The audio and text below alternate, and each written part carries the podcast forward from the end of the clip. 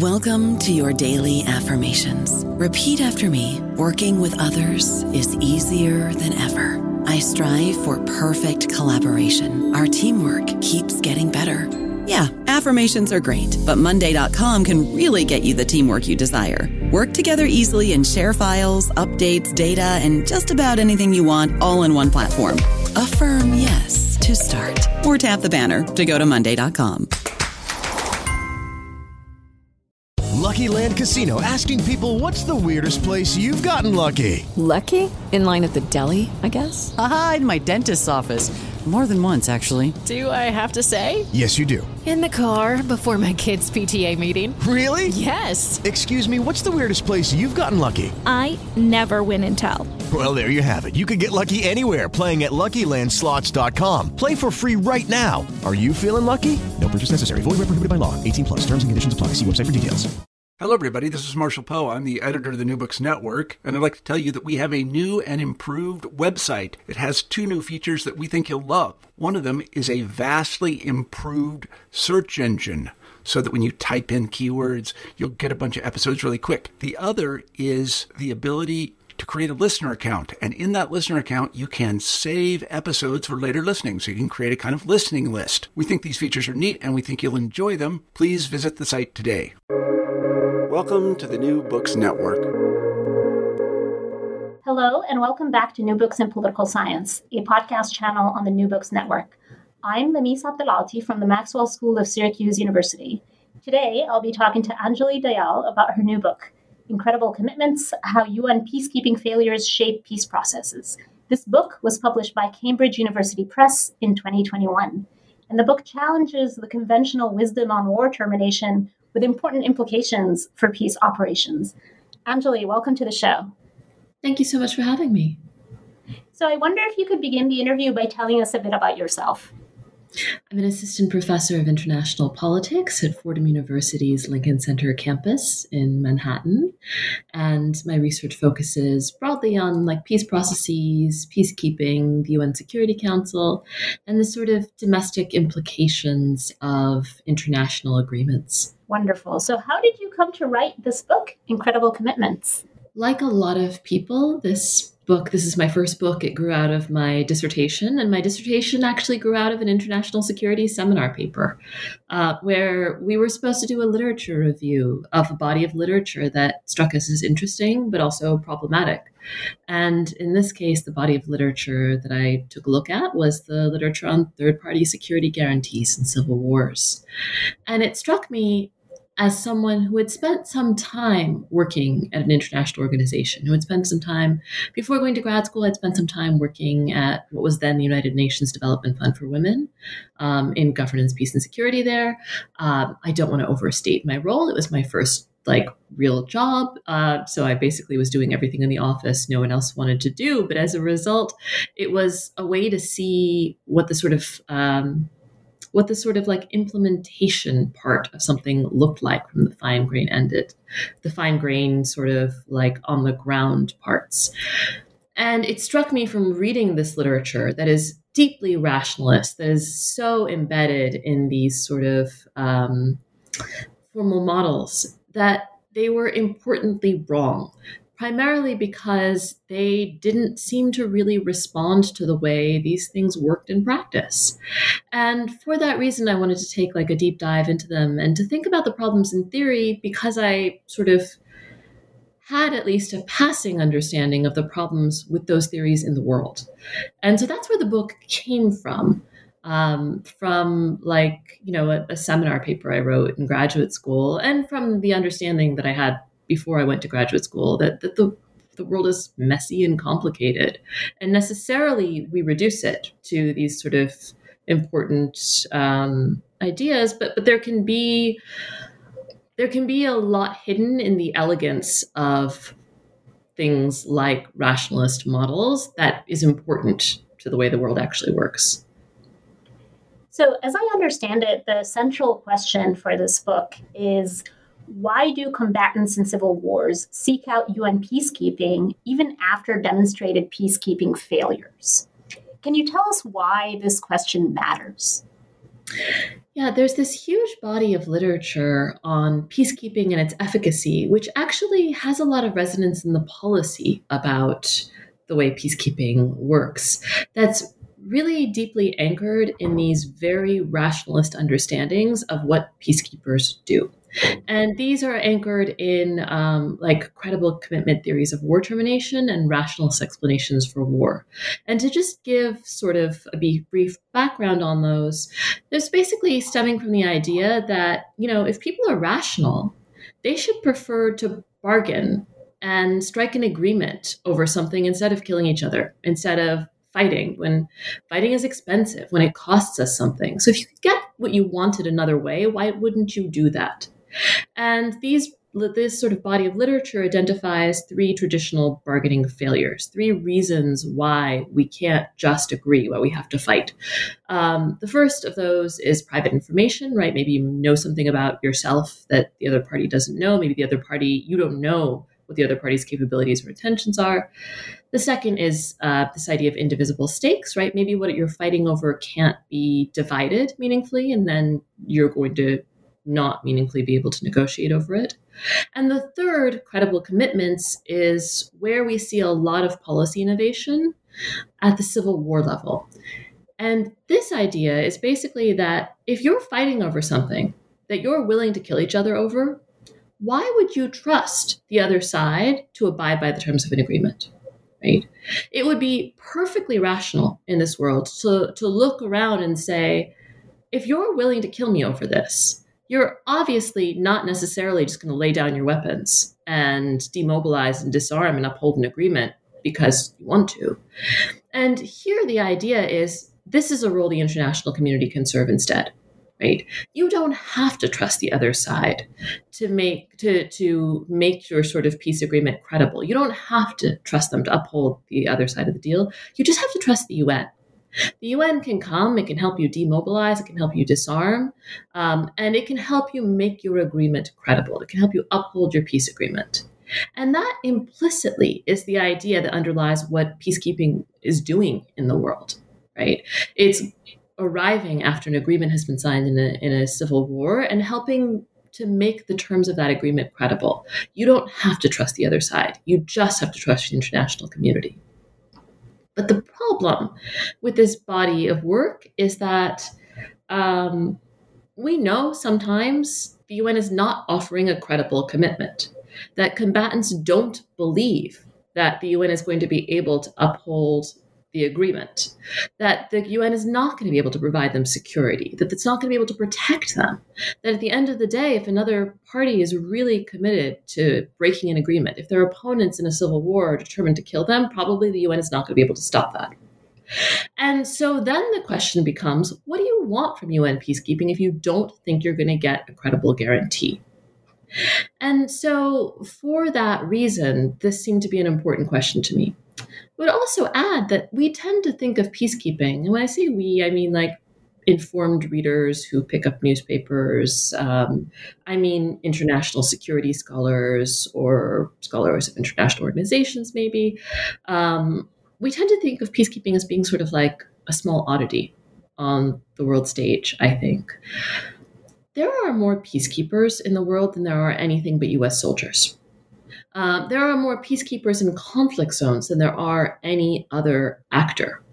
And only the US military has a greater scope and scale of deployment than UN peacekeepers. So, this is an integral part to global conflict resolution. It's an integral part to the way contemporary civil wars are conducted. And so, this stri- struck me as being a question that we needed an answer to that's very helpful. And it's it's especially useful that you sort of outline in the book very clearly the various ways in which credible commitment theory falls short. Uh, now part of your argument is that we really need to be thinking about the social connections between peace operations. What do you mean by that? Yeah basically um, if we live in a world where the un is a central actor in contemporary conflict resolution, then we live in a world where parties in very different civil wars can look around the world and get a sense of what the UN is doing, and therefore of what the UN might do for their own sort of conflict resolution efforts. we also live in a world where necessarily um, people are going to understand the UN's interventions in a sort of historical context as well.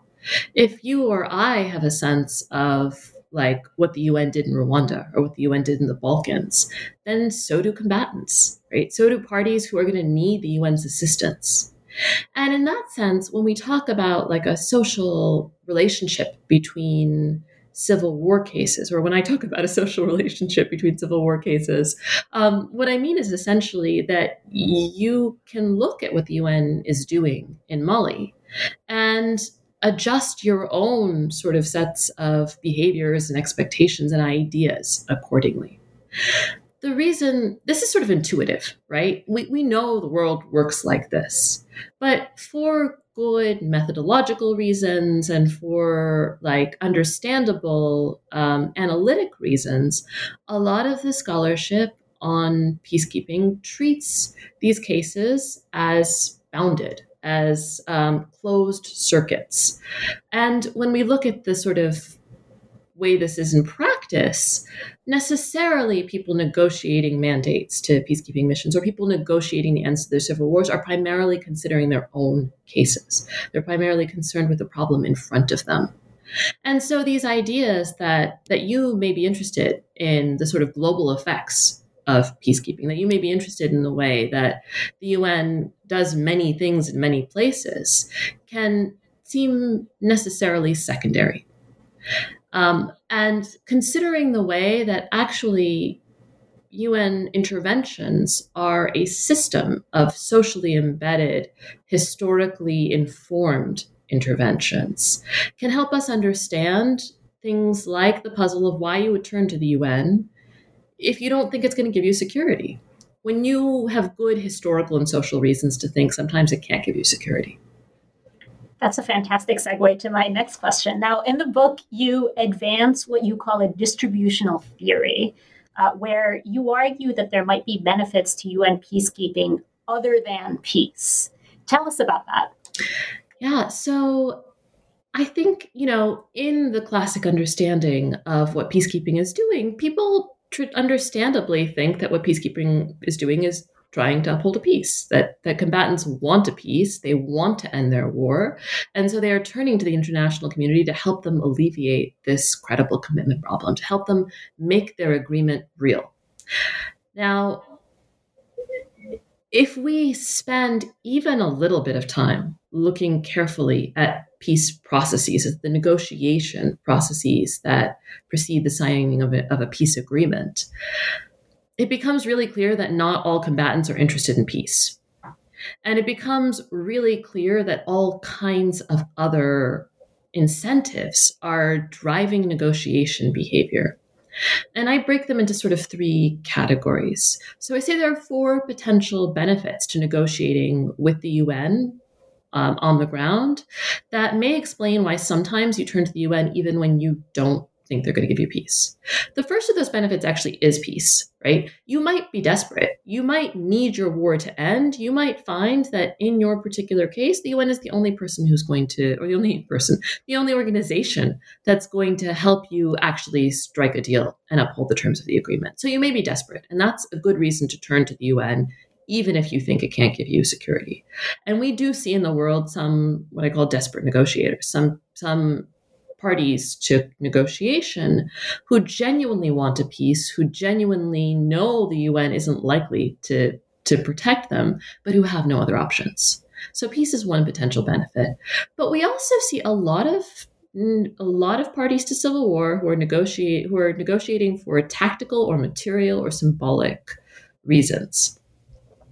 When we say tactical reasons, sometimes sitting down with the international community is a really good way to regroup or rearm. It buys you time away from the battlefield. It buys you time to sort of um, plan your next move, right? When we talk about material benefits, we might be talking about um, there's a tendency to think about these things like capturing rent, like an economic influx for yourself. Sometimes that is what peacekeeping does, right? Sometimes it does enrich local elites economically, but sometimes it's also things like state rebuilding or, or you know post-conflict reconstruction or refugee resettlement material things you are not going to be able to do yourself in the aftermath of war but you need help doing and the UN is uniquely able to provide this service. And so the fact that you might not get a good security guarantee might be secondary to that process. Um, and the fourth potential benefit is what I call symbolic benefits, um, and are really just a way of, of thinking about the political benefits of negotiation that are separate from peace. And so you might find that sitting down with the UN is the really good way to uh, make sure people think of you as legitimate political actors, not just, say, as a rebel group that kills people or strikes back against the state, but as a legitimate set of of political participants who have ideas about the way your state should work or ideas about governance. Um, they may be a way to air your grievances before an international community and have them taken seriously. Um, or they may be a way to launder your your um, unsavory political behavior, your unsavory military decisions. Uh, because sitting down with the UN or having the UN arrive in, in your post conflict state uh, can serve as a way to sort of um, to sort of give international credence to your behavior in a way that you wouldn't be able to get otherwise. And so all of those are things you could get from from the international community and particularly the UN even if you don't think the UN is going to be able to provide you peace. You might want time to regroup or rearm. You might want material benefits like refugee resettlement or state building. Um, or you might want the legitimacy of appearing to work with international actors. It is a very compelling argument. Um, and one of the nice things that the book does is really draw out the implications for different types of negotiators. Now, you mentioned desperate negotiators, but uh, in the book, you also talk about hardliners and spoilers. Can you talk to us a little bit about the different approaches that are taken by these different types of negotiators?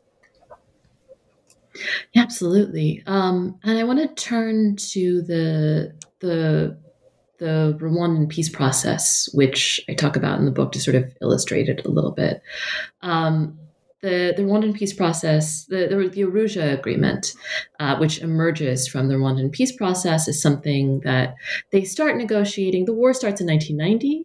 Um, the negotiation process starts soon after. This is a really elaborate, lengthy, internationally um, supported negotiation process that precedes the genocide. And for understandable reasons, we don't tend to think a lot about the agreement because it collapses into genocide. But it is really elaborate. There is a lot of indication that the different parties actually want to see it upheld. It forms the basis of today's Rwandan constitution. So it has the sort of like ongoing relevance in the world that way. Um, and it gives us a really good way to sort of consider how how parties to conflict think about the international community's involvement and in particular the sort of way that they read um, read the sort of involvement of international actors where international actors don't seem to have a strong strategic interest in the outcome and this sort of agreement is negotiated by two sets of parties. Uh, the Rwandan government at the time, which is this big, messy coalition uh, involving the president of Rwanda and a huge coalition of political parties, because Rwanda is in the process of uh, democratizing and of opening up what had been a one party state at the time. And sort of as the Cold War closes, this pressure becomes more um, more uh, focused on Rwanda. And so the, the Rwandan government is opening up to a bunch of different political parties. That coalition includes uh, the president's party, who seem to be sort of um, what I call in the book desperate for the war to end. So they're desperate negotiators. But it also includes what we would think of as being spoilers parties who are committed to collapsing this democratic government, parties whose intent is to um, carry out a genocide, and parties who are really there to sort of try and defeat the agreement. And that's, we think of those parties as being spoilers, um, spoilers to the peace.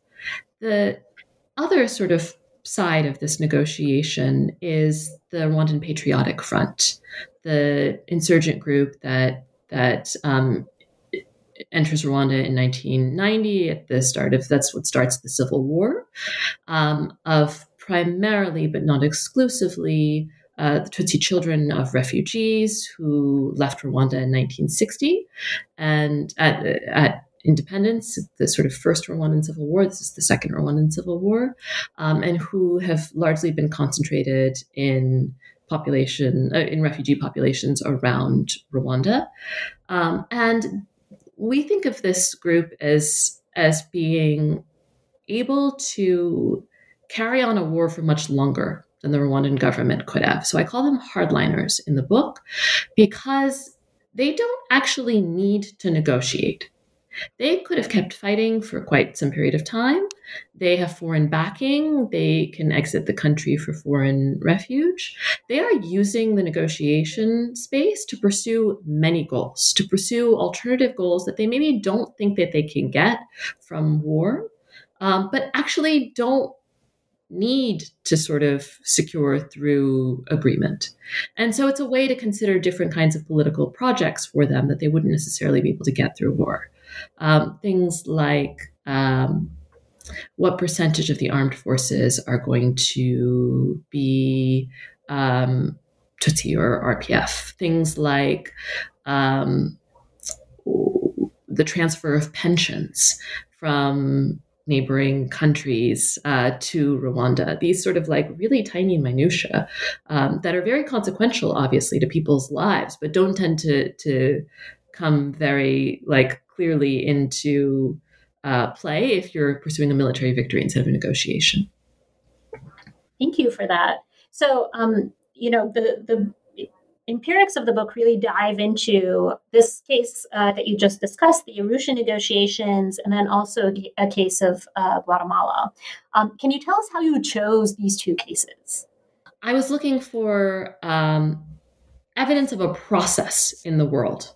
And one way to do that is to pursue a most similar cases strategy. So to look within two processes that are really similar, except insofar as they vary on the the sort of factor of interest to me. And in this case, I was looking for two cases that were really similar to one another, but in one case you might have a good expectation that the UN might help you uphold the terms of your agreement. And in another case, you might have very little expectation that the UN might help you um, uphold the terms of your agreement. I was also looking for cases within um, what is now like a historical time period. Uh, so, not contemporary cases, but cases that were clearly concluded and that had been where we could pursue the sort of uh, process of interest um, through like a retrospective lens. In the peace agreement and peacekeeping literature, it usually takes like five or 10 years to figure out whether or not something has actually worked. So I needed cases that were like clearly concluded. I started working on this project in 2011, so that pushed me towards thinking about like at latest the early 2000s. Um, and I was also looking for um, for cases that I could consider like actually getting access to in some ways. Um, things like archives, things like being able to interview people. And so I basically built a timeline of the UN's successes and failures um, and was looking for cases that were similar to each other that happened around the same time period, um, where we could see variation in whether or not they would have a good expectation of the UN helping or the UN not helping. And that pushed me towards Rwanda and Guatemala, which are cases that were both formally concluded by um, the late 1990s, and where these are small countries um, that had experienced internationalized civil wars, where there was significant external involvement in the Civil War, where there was external eh, involvement at extensive levels in the negotiation process, and where um, both countries had been gripped by genocide. And that last part was important as well because when we think about the stakes of particular cases, right? Some cases are easy to solve, some cases are hard to solve. Um, the cases that I chose needed to be similarly difficult to negotiate. And genocide tends to be a pretty good um, way to see that there are deeply malevolent actors within a case committed to wrecking a peace by any means. And so that's how I settled on these two cases. Now, you mentioned uh, archives and interviews. Can you tell us a little bit more about what sort of evidence you gathered to examine these two cases? Yeah, so the, the method I'm using is process tracing. And the way I sort of the, the mode of process tracing that I'm using is to consider that I'm looking for evidence of a process in the world using a plurality of evidence. So, as many different markers of a process as I can find.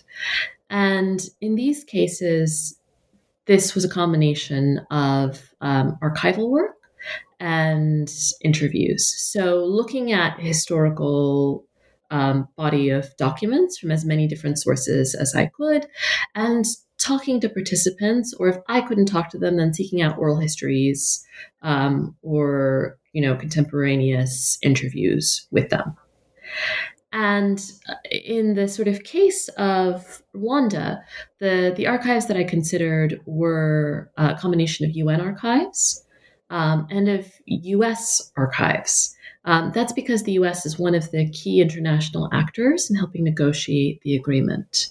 There are also there's also a French negotiating team there to help. The French archives uh, were largely closed, uh, were completely closed on the Rwandan case until actually uh, the summer of 2020.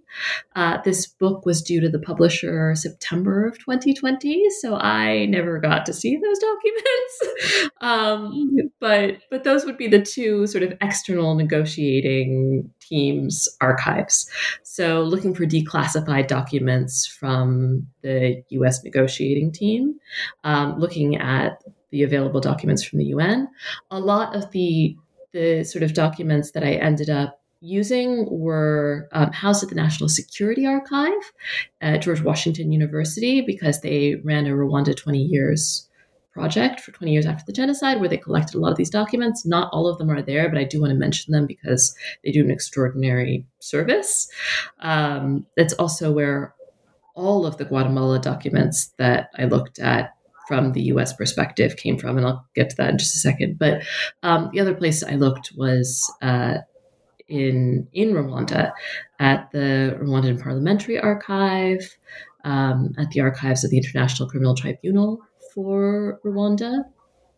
Um, and in both those cases, or at least in the Rwandan Parliamentary Archive, I found there was actually zero information. That's why I ended up relying so much on the on the um, the US archive of this negotiation. Now, there are good reasons to believe that that tells us something also. Um, thinking about, say, like Lee Ann Fujii's work on conflict narratives, silence is evidence. And there is good reason to believe that there are good political reasons to have zero documents on the negotiation of the Arusha peace process in the Rwandan, Rwandan Parliamentary Archive. Um, where those documents are, I don't really know. I mean, I'm, I, I assume they may be at the RPF headquarters, which I did not get to, um, the for reasons related to the way that I wanted to do the research. Um, there, they may have been destroyed. I, I don't really know, but but because the agreement forms the basis of the contemporary Rwandan constitution. I was hoping to find something there. I didn't, which leads me to believe that the process of negotiation is perhaps seen as contentious today in a way that the actual document no longer is. Um, and so I ended up complementing that archival work with interviews with members of the RPF who had been present at the negotiation, um, including, for example, the chief negotiator, including the the liaison between the military and the political wings of the RPF. And so that's sort of the the way that case proceeded with UN documents, with documents from the the international parties who um, helped negotiate the agreement, and with interviews from the Rwandan officials who, you know, today are willing to talk about this. Um, on the Guatemalan case, the the the local records of this time period have largely been destroyed.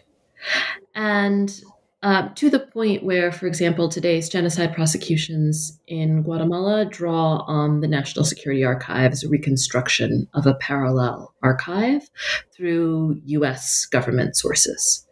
Um, that's because the US was extensively involved in the in supporting the Guatemalan dictatorship at the time. There is an enormous amount of US government evidence on what the dictatorship in the military dictatorship in Guatemala looked like, on what the negotiation looked like from their end. Um, I didn't do interviews in Guatemala. There are a couple of reasons for this. The first is that I only had funding to go to one place, so I went to Rwanda. The second is because in doing interviews with some of the key figures involved, background interviews, they told me it was maybe not as politically easy to get people to talk about this as it might be otherwise. So I relied pretty extensively on things like oral histories that were taken at the time of both the government of Guatemala officials at the time and of the URNG, which is the rebel coalition challenging the Guatemalan government.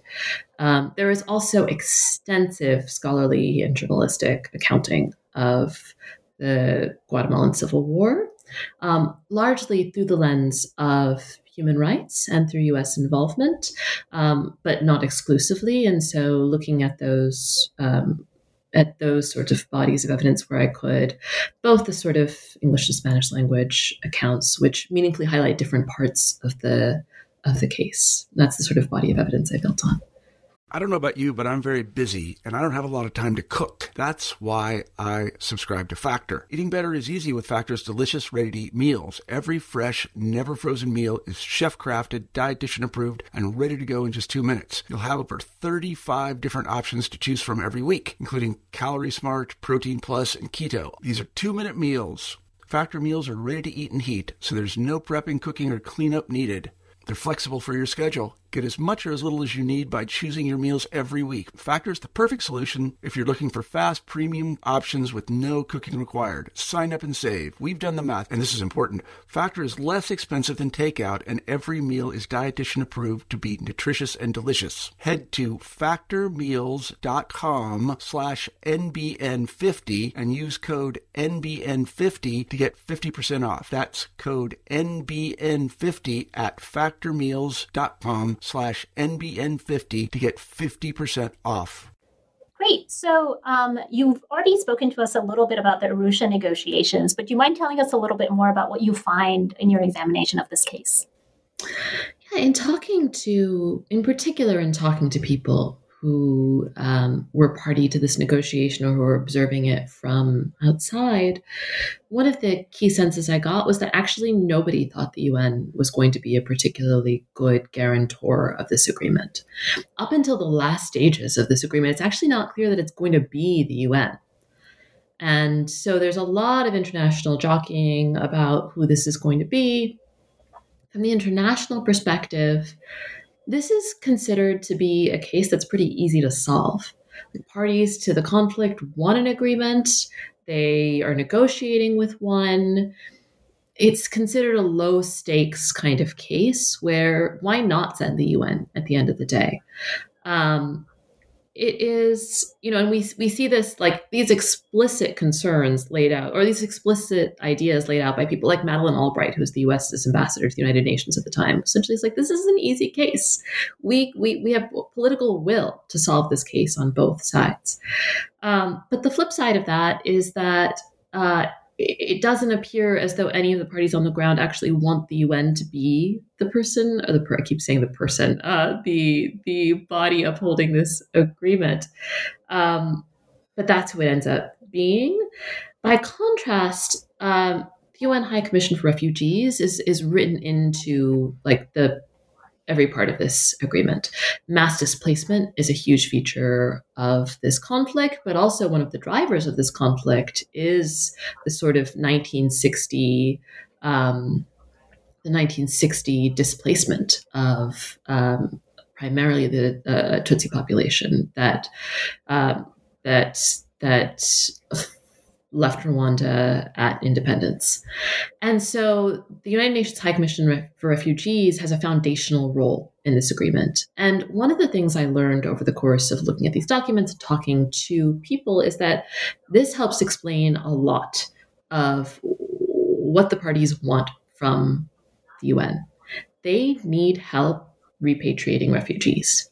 They need that help at the start of the agreement, and they need that help even more at the end of the genocide when something like, you know, um, with the, the, the something like um, 7 million people are displaced. And there is no way for the local government to manage that problem on their own. And in both cases, those are hugely important features of the negotiation process. It is not clear to anybody that the UN is going to be able to provide security. Certainly, it becomes like the clearest it could possibly be to any human being in the world after the genocide that the UN is not going to be able to provide security. But at both points, what we find is that first, the sort of uh, agreement, and then the Rwandan Patriotic Front actively seeks out UN peacekeepers as part of a combined effort to secure this sort of repatriation dimensions of UN involvement, to, ser- to secure the sort of reconstruction dimensions of UN involvement. So, in this case, I say these material benefits are hugely important to why these parties seek out the UN. And when I say they have very little faith in the UN's capability, one of the things that I found is that they take a long historical lens on this. Um, for many of the parties negotiating the, the Arusha agreements, their lifelong experience with the UN is the decolonization authority. They think of the UN as being the same body that oversaw their exile and then was um, instrumental to their life in camps. And of course, the UN is that body, it is the same body. And for them, that's their lived experience with the UN. Um, one of the, the people that I interviewed, the, the, the liaison between the military and the, the um, political wings of the RPF, said the whole of my life has been a frustration with the UN like it, it, you know and it was part of a conversation about how there was no expectation that he was ever going to get security in a meaningful way in the international community. But at the same time there is no other international body to turn to when you need things like state building or refugee resettlement and so those were material reasons to seek out the un there are also real like symbolic reasons to seek out the UN's assistance in the Rwandan case. And this was particularly important for the Rwandan Patriotic Front, for for the um, for what was then the group of insurgents challenging the, the Rwandan state and what is today the ruling party of uh, post genocide Rwanda. In particular, um, one of the things that I learned from interviews and seems like extensively borne out by subsequent developments in Rwanda is that the RPF wanted the UN on the ground after the genocide to certify that they were um, not actively targeting populations for uh, retributive killing. We have good evidence that they were today. But it was very important for those parties. It was obviously very important to the to the men, and they were all men that I interviewed, um, to have international certification that they were behaving in good faith, upholding the terms of the agreement, and that they were not actively involved in victimizing the civilian population. And through its on the ground presence, the UN certifies that outcome. Through its um, credibility, as an international body, it enables the RPF to say that it is the legitimate um, and consensus building post conflict government of Rwanda. It's really it's such a fascinating case. Um, but let's move to uh, Guatemala.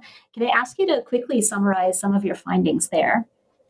Yeah, the Guatemalan case is, is one that I look at. Um, so the Rwandan case is one where it's not clear to anybody that they're going to get a good security guarantee from the UN, in part because of very uh, proximate reasons, in part because like while the um, while they're trying to authorize the the mission to Rwanda, UNAMIR, um, the U.S. suffers this huge, massive uh, failure in Somalia. So there's a Black Hawk Down incident in Somalia, which is globally televised and and really collapses the U.S.'s willingness to support multilateral peacekeeping.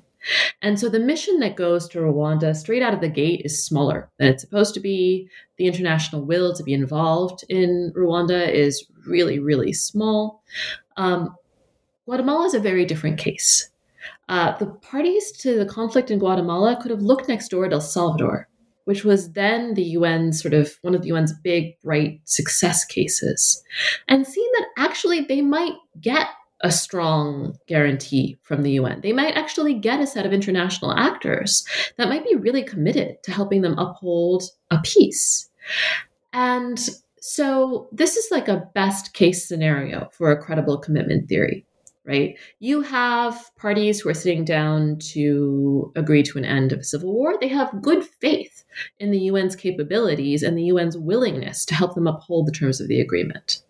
And so I wanted to see in that context what they made of the, El Salvadorian case. I wanted to see what they made at the same time of the, the failures in the Balkans and whether that was consequential to them. I found zero evidence that they ever thought about the Balkans, which is one of those like funny research things where you like you you obviously can't ever know what someone is thinking, but there's zero evidence of this. But I found a really unexpected set of things in terms of how they considered the case in El Salvador. For international actors, El Salvador was a huge success. For the parties who negotiated the Guatemalan agreement, they thought their counterparts in El Salvador had given up too much. Both the military dictatorship and the URNG, uh, they looked at their counterparts in El Salvador and thought like they did not get enough out of this agreement. And that structures the way they interact with the UN from top to bottom. They actively work to try and curtail some of the UN's most successful acts in El Salvador. They argue for a much smaller footprint. Um, it's a much smaller mission, much less lightly armed. This is something that comes from the parties to the agreement themselves. It's not coming from the UN. Um, they argue for significantly fewer things like um, like the Truth and Reconciliation Commission in El Salvador has a, it's a it's a commission for clarification and historical memory in Guatemala. It doesn't have any of the sort of teeth that the agreement in El Salvador uh, gives to the Truth and Reconciliation Commission there.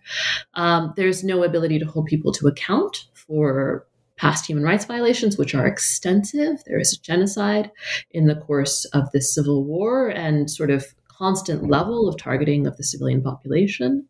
Um, none of these things end up being primary in the in the Guatemalan peace agreement, and there are all these provisions of the agreement, including things like land reform, including things that would go to the root causes of how the conflict started itself, that don't end up being implementable and that are actively things that the that the parties to conflict want um, to be smaller and less significant than they were in El Salvador.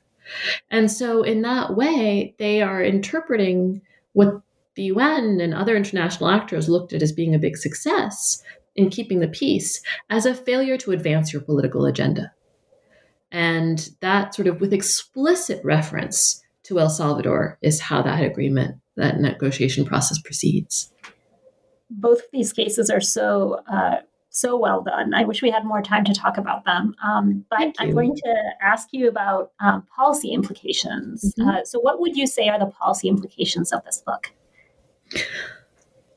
One of the sort of one of the features of this book is it's about two older cases, and when this is like um, little like how the sausage is made kind of discussion, I guess, because one of the really well. It was three anonymous reviewers reviewed the the book for for the press, um, and one of the things they all converged on was we need a sense of how these cases speak to contemporary cases. We we need a a sense of why we should really consider these cases from the 1990s as being relevant to today's world of peacekeeping, which there's so much more information combatants would have about the UN's past behavior. There are so many more peacekeeping missions, um, and there is such a like more extensive apparatus of global conflict resolution. So, what could we take away from this? So, the conclusion really tries to sort of the conclusion of the book really tries to grapple with what this tells us about contemporary cases, and one of my big takeaways from this is that it does not primarily seem to be security that parties to conflict are after. They are not turning to the UN to guarantee their security in the aftermath of a civil war. When they want the terms of their agreement um, implemented, they are not primarily looking to the UN to do so using coercive force, right? But actually, today, the UN's sort of peacekeeping and peacemaking apparatus is really invested in this idea that one of the ways peacekeeping should work is through the exercise of force.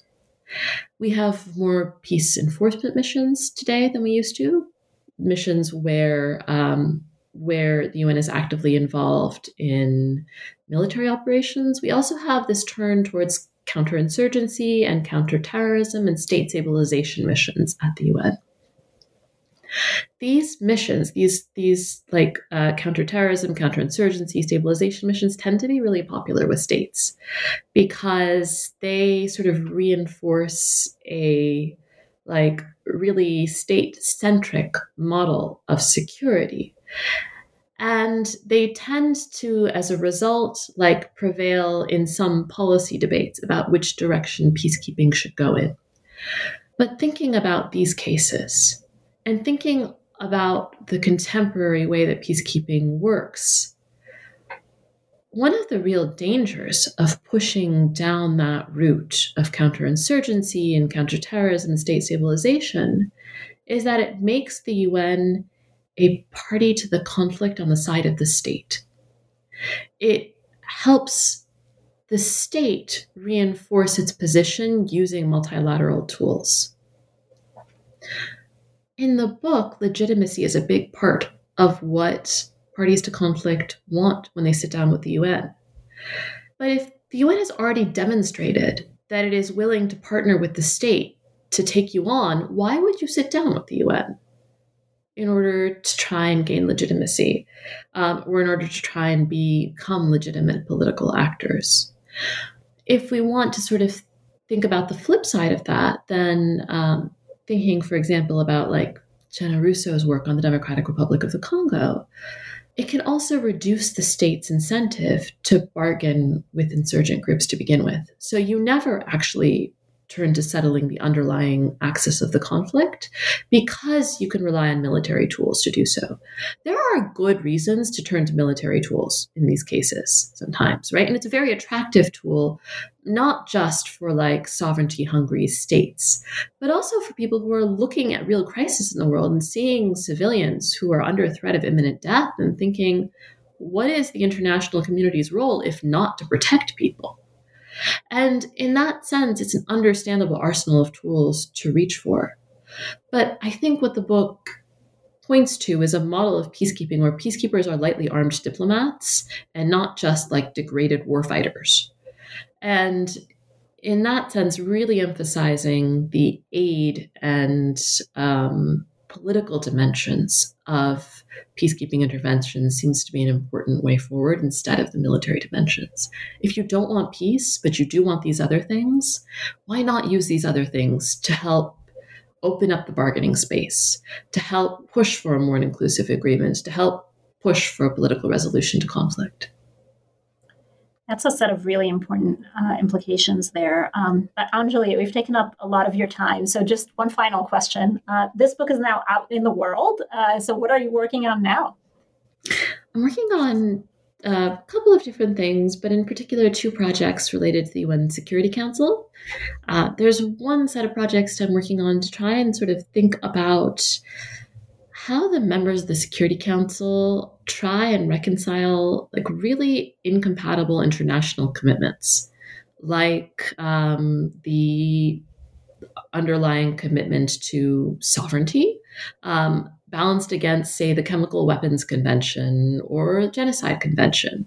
So, how do these these sort of uh, members of the Security Council try and interpret these competing commitments in these dynamic contexts where sometimes you are listening to um, the state party that has used chemical weapons against their people, and you're also listening to uh, people who are talking about violating the sovereignty of that state in order to retaliate for the chemical weapons use that that you see. Um, there is, I think, a tendency to think about these politics as being really removed from the daily lives of people but in a lot of cases, the decisions and the precedents that the Security Council is making have real consequence to the sort of lived security of people on the ground. And so, really thinking about how these actors conceptualize their role vis a vis these international commitments and which ones come to the fore and which ones recede, um, to me at least, is, is an interesting question with some consequence. And that's where I'm looking. In part, to be perfectly honest, it's also because I wasn't sure as I was considering my next set of research projects where I would be able to go and what I would be able to look at. And and UN Security Council is is a body that I knew I'd be able to continue examining. Well, that sounds like a fantastic set of projects. Um, I really enjoyed our conversation. Thank you so much for being on the show today. Thank you so much for having me. The book is Anjali Dayal's Incredible Commitments How UN Peacekeeping Failures Shape Peace Processes, published by Cambridge University Press in 2021. Thank you for listening.